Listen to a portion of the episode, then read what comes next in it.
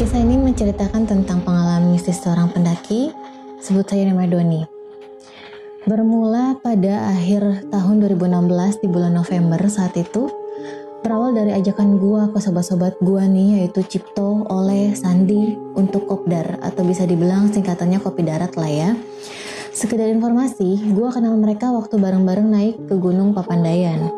Sepulangnya dari Papandayan, kami sudah nggak pernah berkabar lagi nih. Ya, sesekali chat via WhatsApp lah. Oke, kembali ke awal. Jadi kopdar saat itu bertujuan untuk menyambung tali silaturahmi dan sekedar mengingat kenangan-kenangan juga cerita-cerita konyol di, pam, di Papandayan kala itu. Kopdar kami tentukan di dekat rumah gua. Di tengah-tengah obrolan, Cipto bilang begini, Woi, kita naik gunung lagi yuk. Udah setahun nih nggak naik. Gatel juga nih kaki. Pas banget, baru gue pengen ngajakin lo pada. Ya udah, ayo aja kita mau ke mana? Tanya gue waktu itu. Merapi yuk. Penasaran gue sama gunung itu, saran si Cipto.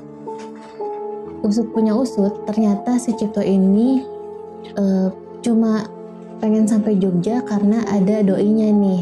Hmm, biasalah ya modus. Mau kapan nih? Jangan Desember dah rame, pasti liburan akhir tahun kan? Tanya si Ole. Januari pada bisa nggak? Tuh ada tanggal merahnya, di hari Sabtunya, jadi Jumat gue mau izin cuti. Saran gue waktu itu. Kebetulan gue liburnya cuma hari Minggu, jadi kalau ada tanggal merah di hari Sabtu, gue girang banget. Jadi, kata yang lainnya tuh barengan. Ayo buruan lo ke Alfa dah sekarang, gak usah lama-lama, nanti gak kebagian tiketnya. Suruh si Cipto. Nafsu bener, belum pada gajian coy. Nanti aja sekalian gue cari personil lain, kali aja ada yang minat lumayan biar rame nih. Gue bilang kan kayak gitu.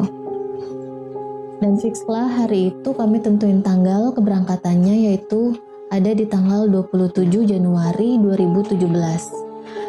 Ceritanya nih dua orang sobat kantor gue ada yang berminat ikut. Di hari-hari yang udah mepet, ternyata mereka malah ngebatalin di Hamin 7 Hamin 7 gue kopdar lagi nih sama anak-anak.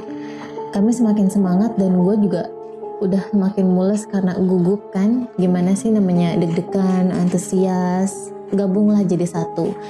Di sana kami mulai membagi tugas juga untuk bawa perlengkapan dan logistik. Mendekati hari H, Cipto WA gue dan bilang kalau kawan rumahnya mau ikut ke Merapi dan mau gantiin tiket kawan gue yang cancel itu. Oh, oke okay, lumayan lah nambah satu personil. 27 Januari. Kereta berangkat jam sekitar jam 3 sore dan pukul 1 siang gue udah mulai melengkapi apa aja barang yang belum masuk di carrier atau packing lah ya. Saat itu juga gue berkabar lewat chat group Nah setelah nunggu satu jam order order ojol pukul jam 2 siang akhirnya si Grab mau pick up gue juga nih. Gue pamit lah sama ortu. Dan buru-buru samperin Grabnya ternyata drivernya cewek. Mbak stasiun Pasar Senen ya?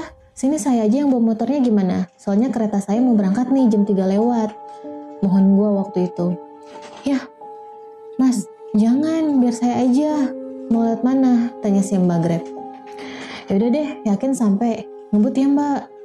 Pinta gue waktu itu ke si mbaknya. Di sana pun hati juga udah mulai cemas takut terlambat apalagi yang bawa cewek kan. Di perjalanan drivernya bikin gue gemes bawa motornya. 40 km per jam coy. Gemes banget gue panik kesel jadi satu. Pokoknya gue pengen nangis lah waktu itu. Pukul 3 lewat 30 menit Sore hari gue baru sampai pasar Senen dan fix gue ketinggalan kereta. Sempet kecewa dan mau pulang aja, tapi sobat-sobat gue nih pura-pura sedih lihat gue nggak ikut dan mereka mulai support gue dari kereta supaya jangan pulang dan nerusin perjalanan. Intinya sih mereka ngarepin logistiknya bukan gue. Secara logistik kan sebagian gue yang bawa. Sesuai juga mereka. gue pikir-pikir udah nanggung nih. Gue juga udah sampai sini. Setelah gue putar otak baru gue inget di deket sini ada terminal kemayoran. Terus gue minta anterin mbak grabnya ke terminal itu dan syukurlah gue dapet bis Damri keberangkatan Jakarta Jogja jam 7 malam. Akhirnya kita tentuin ketemuannya di Jogja.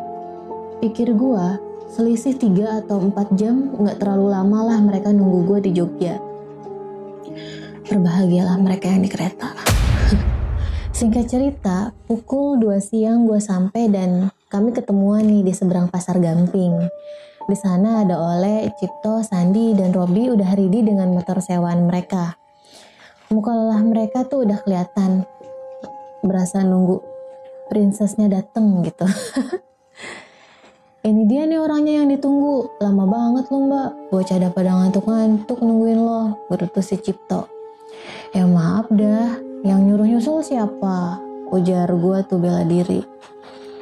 Iya iya. Ayo udah. Buruan ke motor.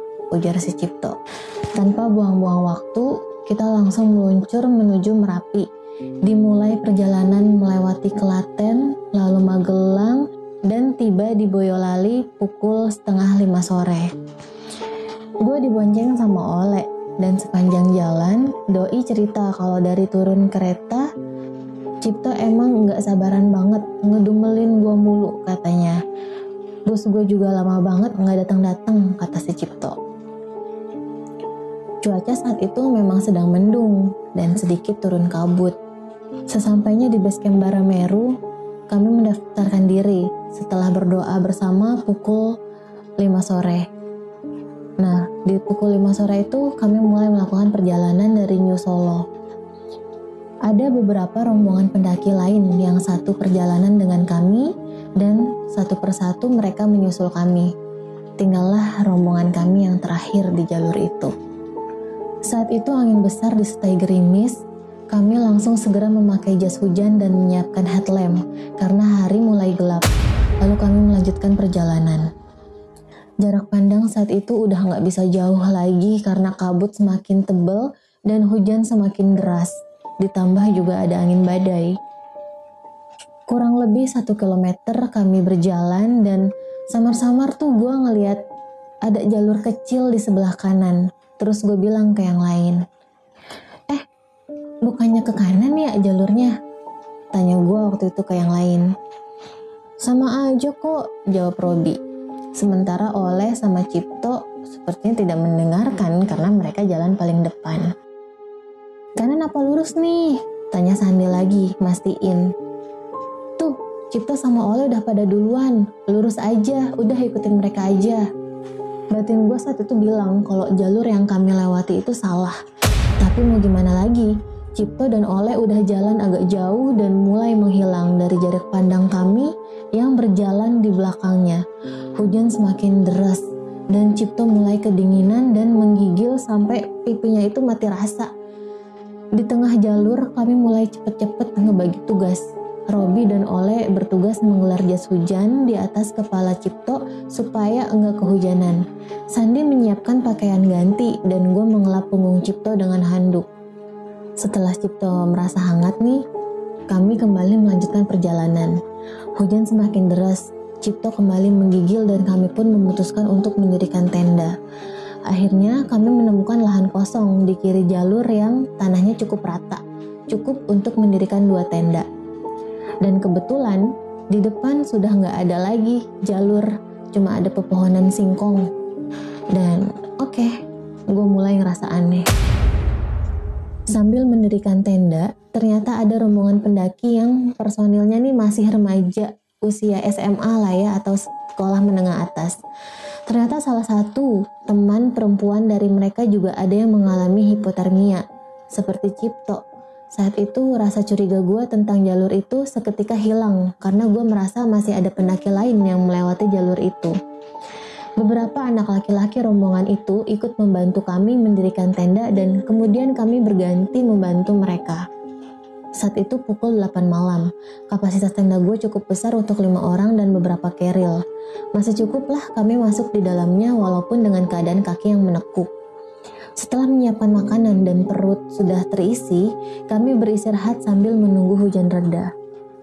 29 Januari, jam 12 malam, hujan udah mulai reda. Gue mulai menyemangati yang lainnya dan mengingatkan pukul satu malam itu untuk mulai perjalanan. Setelah packing selesai, kita kembali berdoa dan berangkat meninggalkan tempat itu. Lurus sudah jalan buntu, kami hanya melihat satu jalur yang sedikit menanjak di sisi kanan kami dan di tengahnya ada jalur aliran air selebar 25 cm dan sedalam 20 cm. Saat itu juga kita kembali berdiskusi. Ini kita ke mana? Naikkah atau balik lagi ke jalur awal yang gue bilang tadi? Tanya gue mulai pembicaraan. Jalur mana? Lewat sini aja lah, ujar si Ole. Sini aja udah, kalau balik lagi kejauhan mbak, saran si Cipto. Oke, bismillah. Kami mulai mengikuti jalur yang ada di depan kami. Sekitar 300 meter berjalan, dari kejauhan sebelah kanan, kami ada sekitar dua atau tiga orang laki-laki yang menyalakan senternya ke arah kami sambil berteriak dan mendengar agak samar-samar. Woi, salah jalur. Jarak kami ke laki-laki itu sekitar 100 meter. Kami mulai mendekati suara dan pusat cahaya senter itu. Tapi ternyata sebelah kanan kami jurang dan kami saling berseberangan dengan mereka. Kami berusaha fokus dengan apa yang mereka ucapkan sambil berteriak. Mereka bilang, Jangan lewat jalur itu, kalau mau turun lagi, balik lagi ke jalur awal, nanti ambil kanan. Lewat situ bisa, tapi jauh, agak muter. Ikutin jalan aja, ambil kiri jalan. Oh my god, gue bilang. Seketika gue membenarkan firasat gue tentang jalur itu. Gimana, mau balik lagi aja? Tanya si Robi. Ayo balik aja, lewat yang dibilang orang tadi aja, kita turun. Saran gue. Ah, jauh mbak. Udah sampai sini, kalau turun lagi ribet ujar si Cipto yang keberatan kalau harus turun lagi. Gua sih bebas, tapi kalau mau turun ya udah, ujar si Sandi. Jadi terus apa balik lagi? Apa mau coba terusin sekalian lihat jalurnya? Tanya gue lagi dengan heran. Iya, udah terusin aja, nanggung, tegas si Cipto. Mau bagaimana lagi, suara terbanyak ada di jalur itu daripada banyak berdebat, akhirnya gue ikut mereka aja. Kami kembali meneruskan perjalanan lewat jalur itu. Saat itu, angin semakin kencang dan jalur yang kami lalui mulai berbelok ke kiri, kemudian melewati pepohonan besar. Lalu 50 meter dari belokan, kami melihat ada papan berbentuk anak panah mengarah ke bawah atau ke arah kiri kami. Logikanya, panah itu seakan-akan mengarahkan kami belok ke kiri arah turun. Padahal ada jalur menanjak di sebelah kanan kami, Seharusnya panah itu mengarah ke jalur sebelah kanan. Saat itu jam menunjukkan pukul setengah tiga pagi dan kami belum sampai juga di pos 1. Ada panah nih, tapi ke kiri arah turun, kanan tanjakan. Kita kiri aja nih, ujar si Cipto. Udah pada istirahat dulu dah, sambil gua nyari jalur. Sebentar aja, ucap si Oleh. Bentar-bentar, Logikanya, kalau kita ikutin panah ini, berarti kita turun lagi. Terus bisa jadi kita muterin di gunung. Mungkin ini yang dibilang orang tadi, katanya agak jauh perjalanannya kalau lewat sini. Kalau kita terusin, nggak keburu tok. Lagian juga kita belum tahu treknya pos 1 aja belum sampai-sampai dari tadi. Ucap gua waktu itu. Nggak apa-apa mbak, kita coba aja. Siapa tahu sampai. Gue udah pengen cepet-cepet sampai aja nih. Udah ayolah, mumpung hujannya udah reda nih, gerutu si Cipto waktu itu. Tapi bener juga toh, yang ada kita muter-muter ini mah jauh, kata si Sandi. Ya udah gue balik ke jalur tadi, lo pada tunggu di sini, ujar si Oleh. Nggak lama, Oleh balik lagi nih dengan wajah yang sedikit panik. Entah yang lain berpendapat sama atau enggak, tapi Oleh bilang, kayaknya kita turun aja deh, ikutin yang jalur pertama yang orang tadi bilang.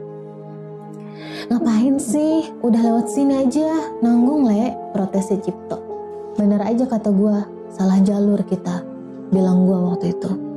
Ya udah kita cari aman aja, turun aja ikutin si Ole, kata si Robi. Kami pun segera turun.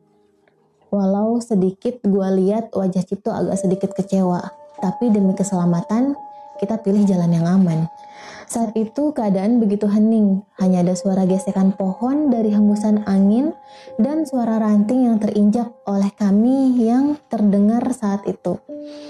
Seketika angin kencang muncul sampai menggoyangkan pohon-pohon besar yang kami lewati. Waktu menunjukkan pukul 3 dini hari. Langkah kami sedikit dipercepat dan jalur menurun kami lewati. Karena habis hujan kan, tanah jadi sedikit licin. Seketika gue terpleset menginjak jalur air itu dan gue jatuh terperosok ke sisi kanan jalur. Mendarat dengan kedua tangan menahan ke tanah ternyata pendaratan gue kurang berhasil dan tangan kanan gue nih tepat di bawah jari manis menancap potekan batang pohon yang tertancap di tanah. Otomatis lah tangan gue bercucuran darah. Yang lain panik karena darah di tangan gue nggak bisa berhenti, terus menetes. Karena sulit mencari obat merah di keril dalam keadaan gelap, dan jalanan masih seperti itu, sementara gue kasih ludah untuk mengurangi keluarnya darah dan gue ganjel tisu tapi darah masih terus menerus menetes. Sandi pun berinisiatif nih, nyuruh Cipto menukar tas backpacknya dengan keril milik gue. Akhirnya gue memutuskan untuk melanjutkan perjalanan walaupun sedikit sulit turun karena tangan gue menahan tisu di antara jari.